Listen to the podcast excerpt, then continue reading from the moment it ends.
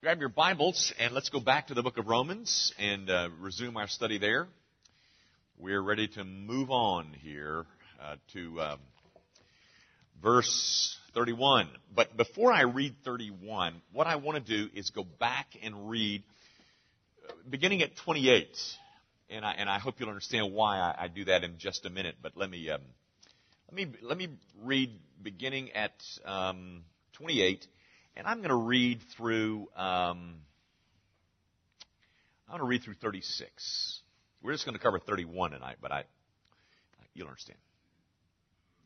And we know that for those who love God, all things work together for good, for those who are called according to his purpose. For those whom he foreknew, he also predestined to be conformed to the image of his Son, in order that he might be the firstborn among many brothers. And those whom he predestined, he also called. And those whom he called, he also justified. And those whom he justified, he also glorified. What then shall we say to these things? If God is for us, who can be against us? He who did not spare his own son, but gave him up for us all, how will he not also with him graciously give us all things? Who shall bring any charge against God's elect? It is God who justifies. Who is to condemn? Christ Jesus is the one who died, more than that, who was raised, who is at the right hand of God, who indeed is interceding for us. Who shall separate us from the love of Christ? Shall tribulation, or distress, or persecution, or famine, or nakedness, or danger, or sword? Now, guys, I read um, that little section because I wanted you to get a taste of what Paul is up to in this section. Uh, if you will notice in verse 31, he begins with a question. Um, what shall we say to these things? If God is for us, who can be against us? Now, um, I wanted you to notice that there's a series of questions here. There's about four or maybe five questions that he asks in this section, and then, of course, closes it out with this great summary statement that you all know and love, I think, verses 38 and 39. But uh, beginning at verse 31, before he gets to 38 and 39, he asks a series of questions. Um, and he opens, notice the question as he begins in 31. What then shall we say to these things? Now, guys, I want you to notice something. Um, because I'm going to make a point about it in just a second. But this is a Pauline, this is a piece of Pauline style. For instance, uh, Romans 4 verse 1. What then shall we say was gained by Abraham?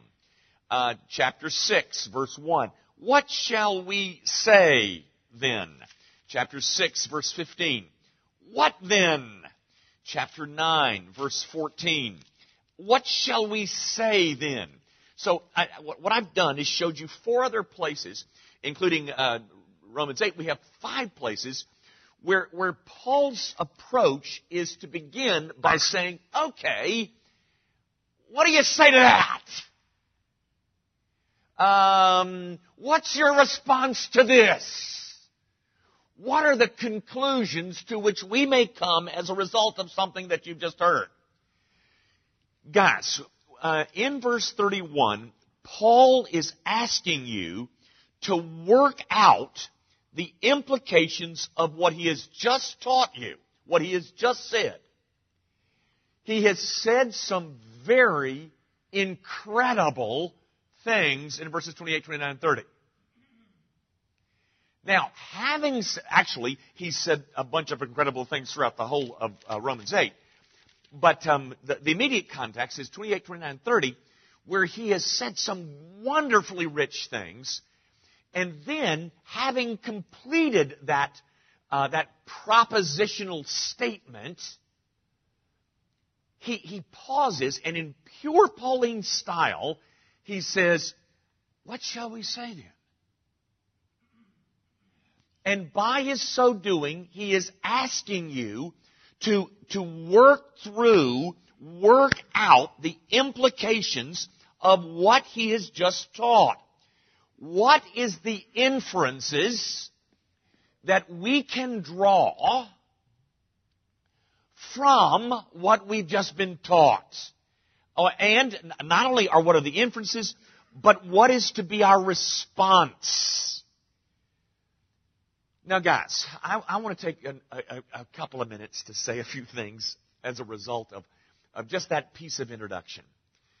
Because um, to me, this is Paul at his best. Um, if you know anything about the history of Paul, he'll tell you all about his history in Philippians chapter 3 if you want to go read it. But he was trained in some very fine rabbinic schools. Paul was a very bright boy. Um, for instance, Paul's Greek is different than anybody else's Greek in the New Testament. Uh, if you wanted to compare the Greek, say, of the Gospel of John with the Greek of uh, the uh, Epistle of Romans, you're going to find a vast difference. Because John will say things like, I am the door. You know, very simple Greek construction. But when you come to Paul, sometimes his sentences are, you know, 47 words long and, and, and he will, he will create words. He'll invent words. He'll make words up. He'll put uh, a participle uh, next to another participle and, and he just does things that are, that are really challenging for a, a Greek linguist. But he's, he's so much more challenging because he's so brilliant. And guys, what you're seeing here is the Apostle Paul engaged in a relentless, intense piece of logic.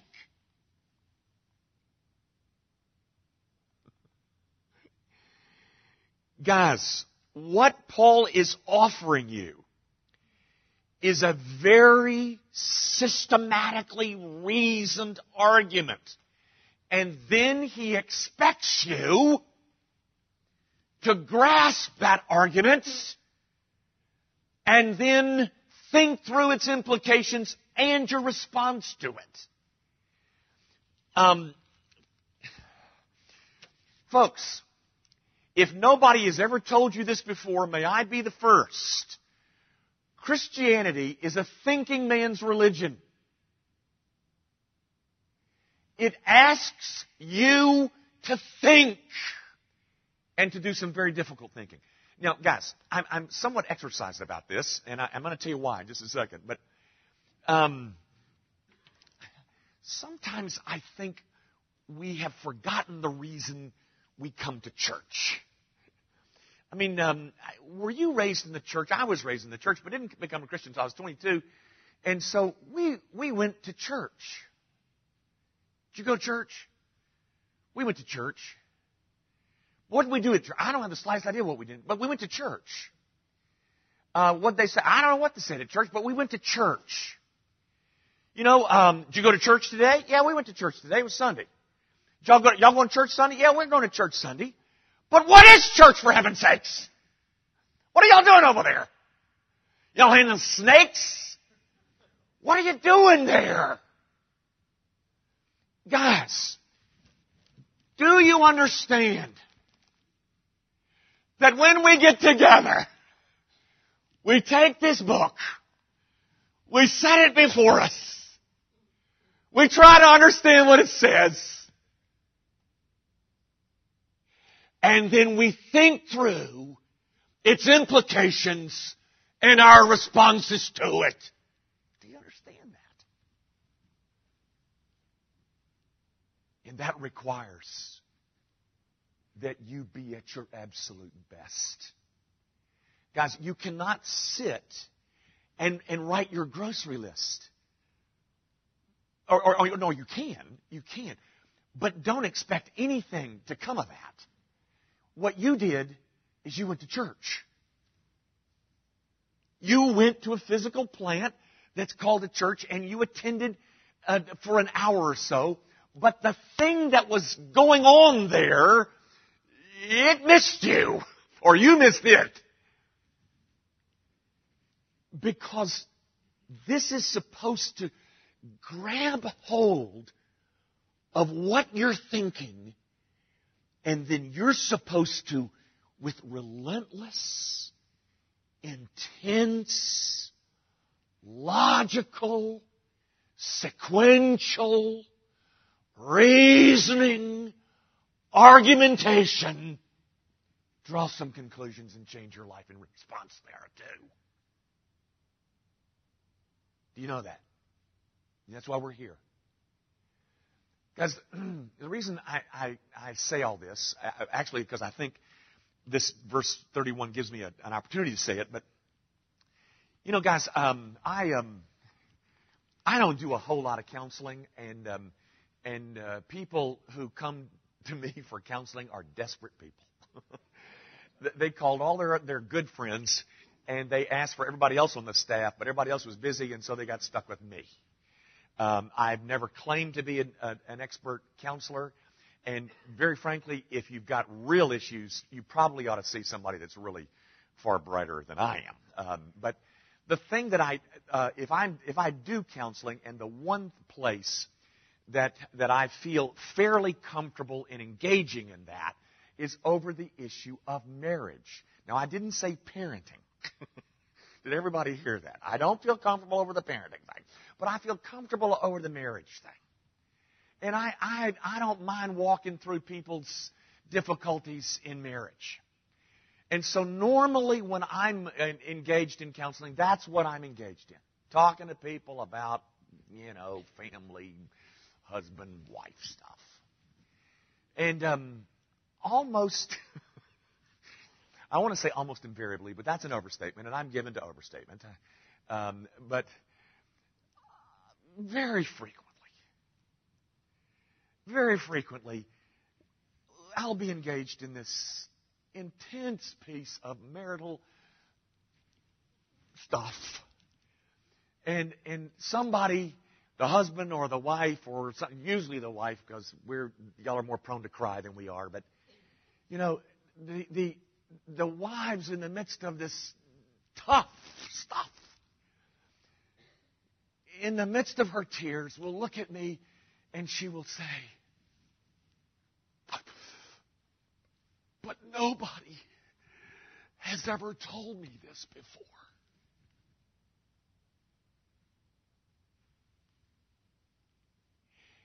And I want to say at that moment, would you like to see my preaching schedule?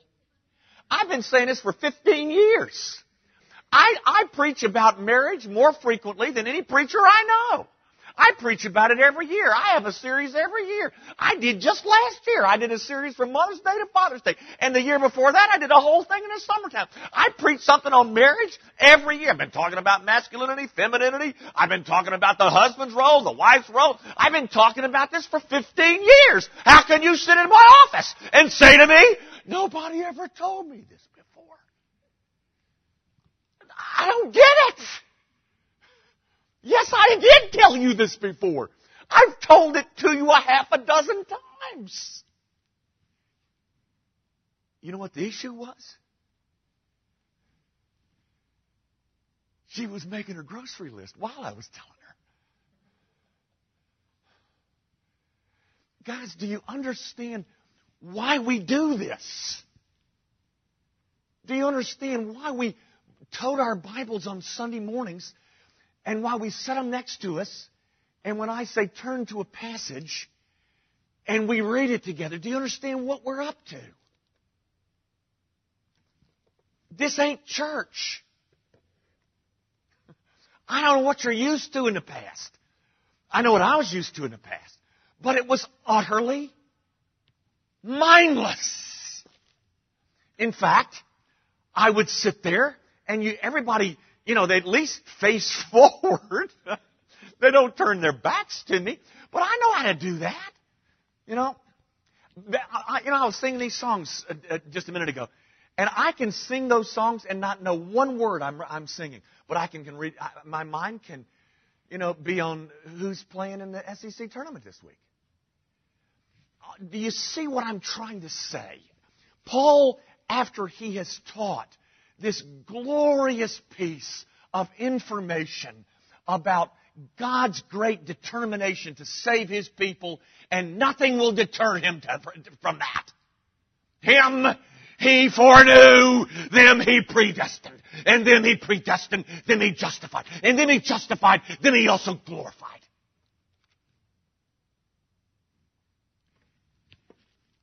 What then will you say to that? That's what the Apostle Paul does. Do you see what he's doing? He's asking you to think through the implications of what he taught you. Do you know that's the goal? Do, do, you, do, you, do we have that squarely in the forefront? Guys, we're not here to, to prepare for a weekend tournament of Bible trivia. We're here to ask this question What then shall we say to these things?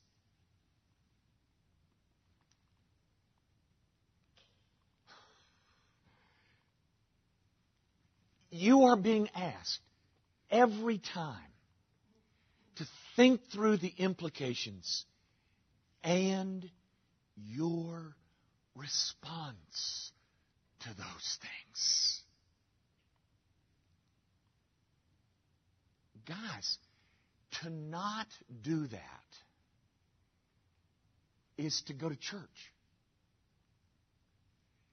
And it's to leave us completely unchanged we are dealing with a book that has as its author the God of all the universe and has gone to great extremes to commit his mind to black words on a white page. And now we're engaging those words. And the only response allowed is, what shall we say then? What shall we say then to these things? Because, guys, this, this is, I, I don't know what they do in Islam. I know a little bit more about what they do in Hinduism, just a little. But I know what Christianity is. And Christianity is a rational religion. That if it has not grabbed your mind, then you've wasted your time. And, and so we who try to teach this thing try to do everything that we can to keep you with us so that you won't do your grocery list. But a lot of times, it doesn't make any difference if I was to stand up here buck naked. You'd still be doing your grocery list.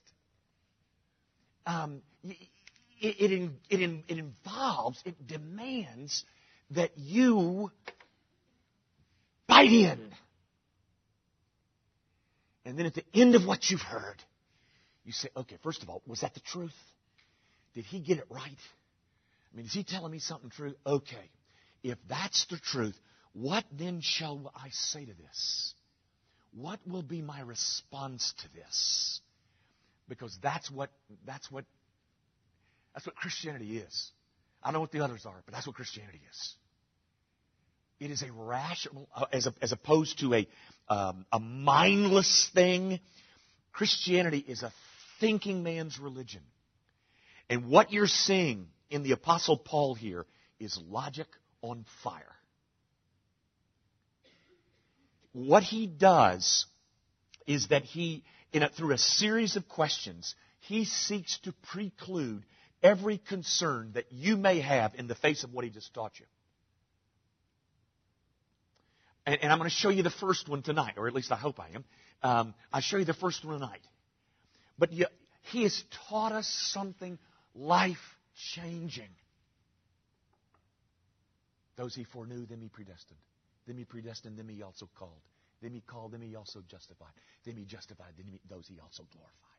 He's just taught us that. Now, if God be for you, who can be against you? You see? Okay, if that's true, the first thing that I need to learn from that is that God is my ally. If God before you, or since God before you,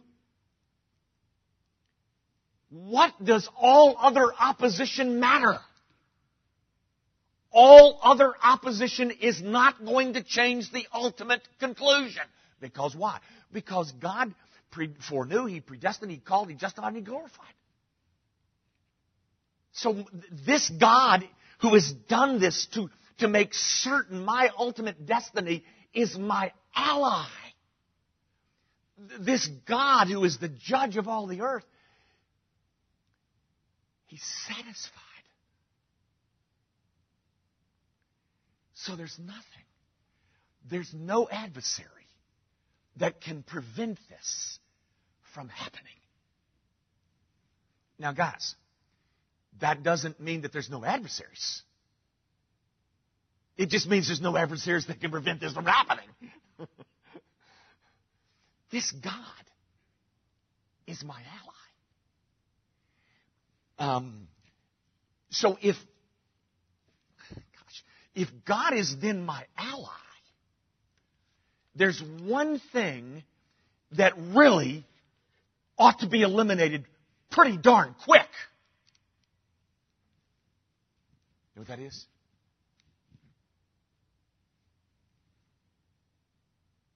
Fear. There's no devil. There's no arrangement of mankind. There's not enough sin in my flesh to prevent this from taking place. So, forget your fear.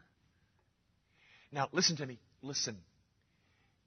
If you are, I'm going to say, I'll use this, this is kind of a harsh word. If you are guilty of fear,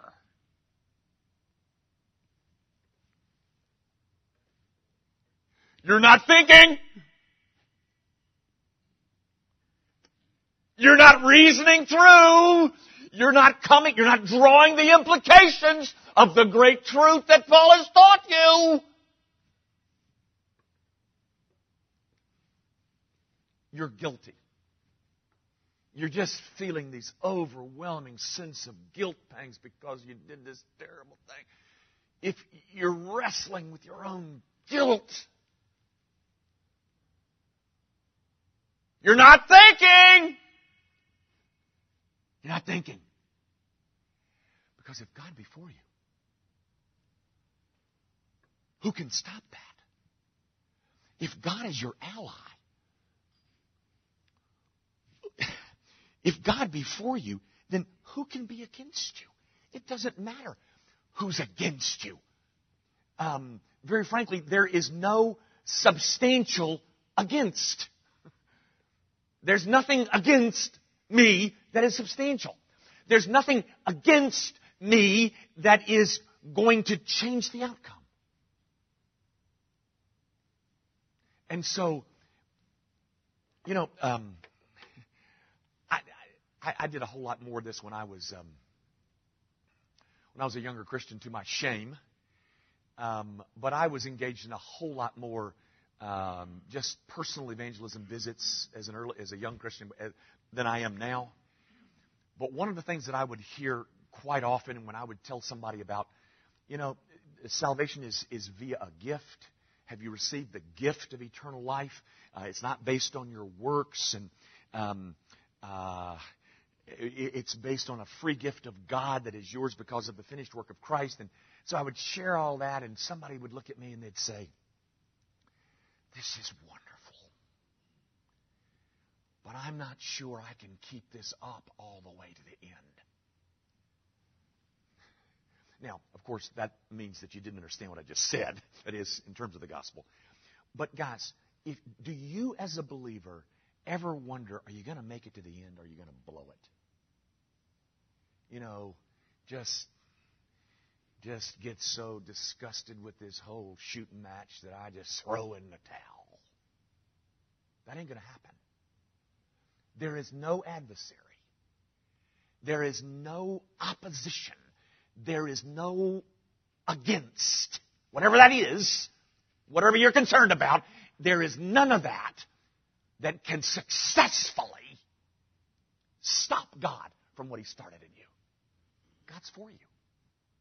He's your ally. Then who, what does it matter who's against you?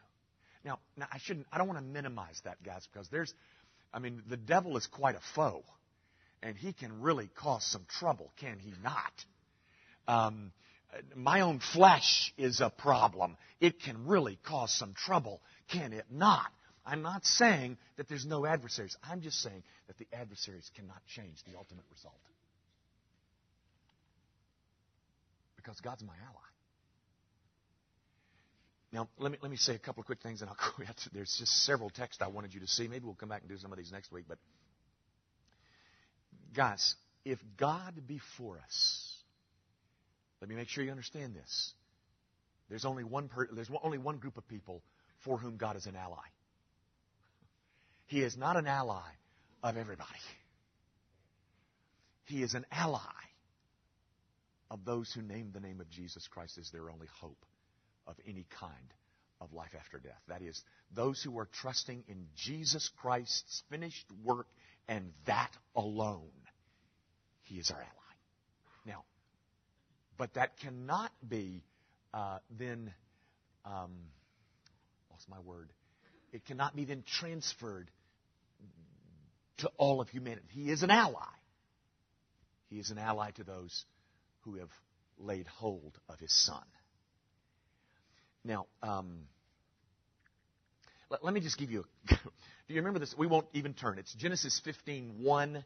Do you remember? I don't know whether you remember the, the, the historical setting, but uh, Abraham is now left to the, the land of the idols, and now he's moving over. and He's obeying God in all his business. And, and his nephew Lot just got in trouble. That's in chapter 14. And, and uh, uh, he got dragged off with the other kings into the wherever they were going. And, and so Abraham gets his army together and goes gets his nephew Lot. You remember that? That's in 14, chapter 14.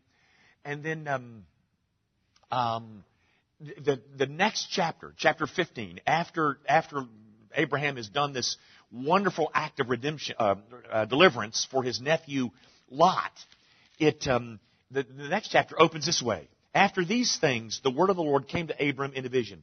Fear not, Abram, I am your shield you know, here's Abraham thinking, well, golly, gee, I just, uh, just wiped off the face of the planet about three or four kings here in this territory, and you know what? There's 10 or 12 more that are going to, uh, you know, pursue an alliance, and they're going to come after me, and I'm going to be in big trouble. and God says, after these things, after those battles to get Lot back, God comes to him and says, Fear not, Abram. I'm your shield. Fear not. The Bible is full of that, guys. But there is no amount of armies that can stop God from doing what he's, what he's determined to do with you. So if you fear, it's because you're not thinking. You don't know what Paul just taught you, or you don't believe it, or, you know, something. Maybe you're making your grocery list. I don't know what the problem is. But, guys, our fear is the result of, not, of our not thinking. Because if we draw out, if we suck out all of the implications of this grand piece of truth here, then one thing's got to go fear. Um, the Lord is my light and my salvation. What's the next line? Whom shall I fear? The Lord's my ally. Whom shall I fear? Now, let me tell you one quick story and I'm done. Um, you might want to see this one if you can just find Second Kings real quick. Um, it's a, it's a, an event out of the life of Elisha. You know, there was Elijah and Elisha. Uh, Elijah was the first one, and he was the bad dude um, that messed or that tangled with Ahab and Jezebel, and and um, uh, he's the one that fought all the prophets of Baal up on Mount Carmel and all that business. But after Elijah dies, his replacement is a guy by the name of Elisha. So don't get those two guys mixed up. And um, Elisha was a pretty impressive character himself, but um, Elisha had a um, had a sidekick, and I thought he was named, but I don't see his name in there. His name was Gehazi. It's in I'm in 2 Kings six, um, and um, uh, the nation of Syria, uh, Syria was messing with Israel. And so um, Elisha, this is in 2 Kings 6, beginning at verse, there it is, 8.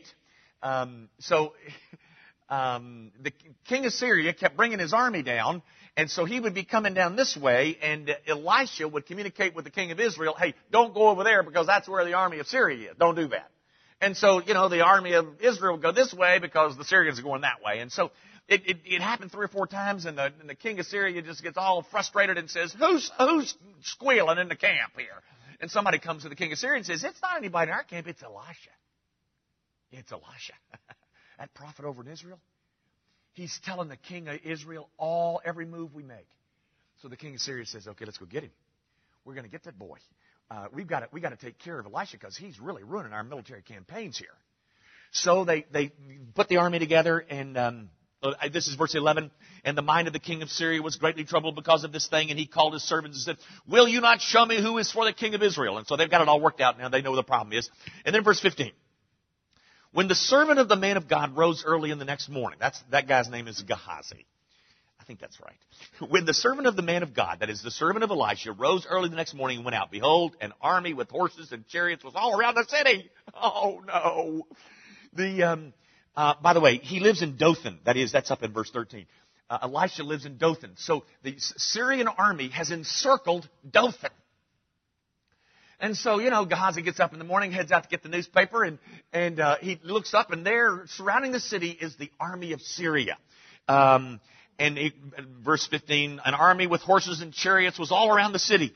And the servant said, Alas, my master, what shall we do? I mean, we're in, we're in tall weeds here, Elisha. I mean, I told you not to be telling the king of Israel all this stuff, but you went ahead and did it. Now look what you got us into. And um, verse 16, he said, that is, Elisha says, Do not be afraid. For those who are with us are more than those who are with them. And then Elisha prayed and said, Oh Lord, please open his eyes that he may see. So the Lord opened his eyes of the young man, and he saw, and uh, behold, the mountain was full of horses and chariots of fire all around Elisha.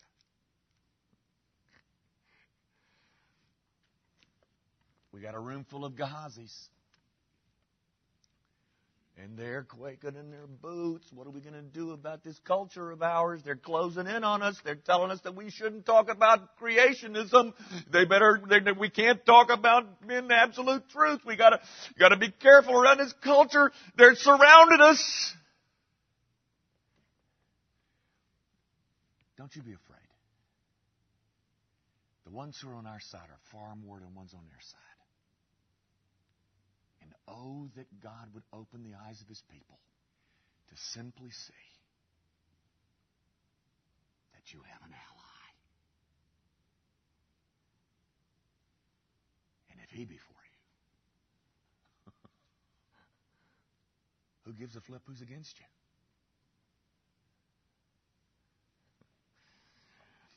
Our Father, I do pray that you will stir the minds and hearts of your people that they might not um, miss the precious direction of this promise to us that you have committed yourself uh, to be our ally.